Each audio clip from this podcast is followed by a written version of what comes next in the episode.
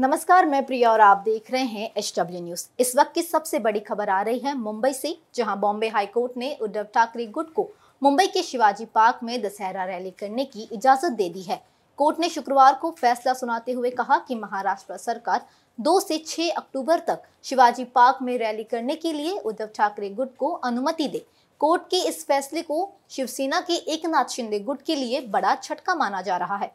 Court ने मामले की सुनवाई के दौरान एकनाथ शिंदे द्वारा शिवाजी पार्क में दशहरा रैली करने वाली सदा सरवणकर की याचिका को खारिज कर दिया है। माहिम से विधायक सदा सरवणकर ने अपने आप को मूल शिवसेना बताते हुए दशहरा रैली करने की मांग की थी और उद्धव ठाकरे की याचिका में हस्तक्षेप किया था। बॉम्बे हाईकोर्ट ने उद्धव ठाकरे को दशहरा रैली के लिए इजाज़त तो दे दी है, लेकिन साथ ही कुछ अहम बातें भी कही हैं।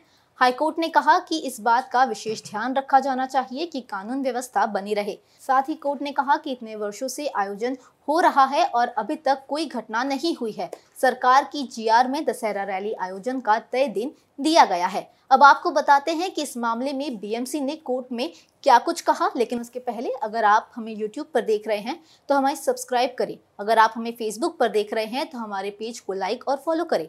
साथ ही अब आप हमारी सभी खबरें वीडियो और लाइव टीवी को एक क्लिक पर एच ऐप पर देख सकते हैं, जिसे आप प्ले स्टोर से डाउनलोड भी कर सकते हैं। तो वहीं बीएमसी की तरफ़ से वकील मिलिंद साठे ने पक्ष रखा है। उन्होंने कहा कि शिवसेना के दोनों पक्षों की वजह से कानून व्यवस्था की स्थिति खराब हो सकती है। साथ ही होर्डिंग लगाने को लेकर दोनों गुटों में विवाद हो सकता है। उन्होंने कहा कि गणपति उत्सव के दौरान भी शिवसेना के दोनों गुटों में झड़प हो गई थी और यह तनाव अभी भी बरकरार है। मलेंद्र साथी ने कहा कि पुलिस ने कानून व्यवस्था को, की स्थिति खराब होने की सूचना बीएमसी को दे दी है और शिवाजी पार्क संवेदनशील जगह है। बता दें कि बीएमसी ने शिवसेना के दोनों गुटों को शिवाजी पार्क में होने वाली रैली के आयोजन की अनुमति नहीं दी थी। ये जानकारी बीएमसी आयुक्त इकबाल सिंह चहल ने गुरुवार को दी।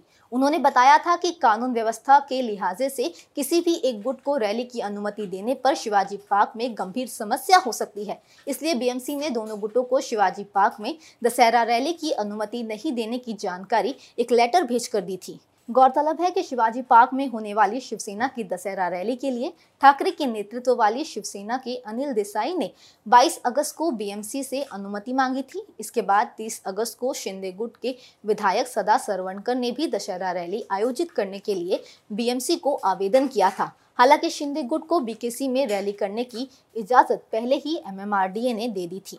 फ़िलहाल इस खबर के लिए सिर्फ़ इतना ही। देश और दुनिया की अन्य खबरों के लिए देखते रहें एच न्यूज़। अब खबरें पाइए सबसे पहले। हमारे मोबाइल न्यूज़ एप्लीकेशन पर। एंड्रॉइड या आईओएस प्लेटफॉर्म पर जाइए एच डब्ल्यू न्यूज़ नेटवर्क को सर्च कीजिए, डाउनलोड कीजिए और अपनी सुविधानुसार भाषा का चयन कीजिए। खबरों की भीड़ में अपने काम की खबर पाते रहिए।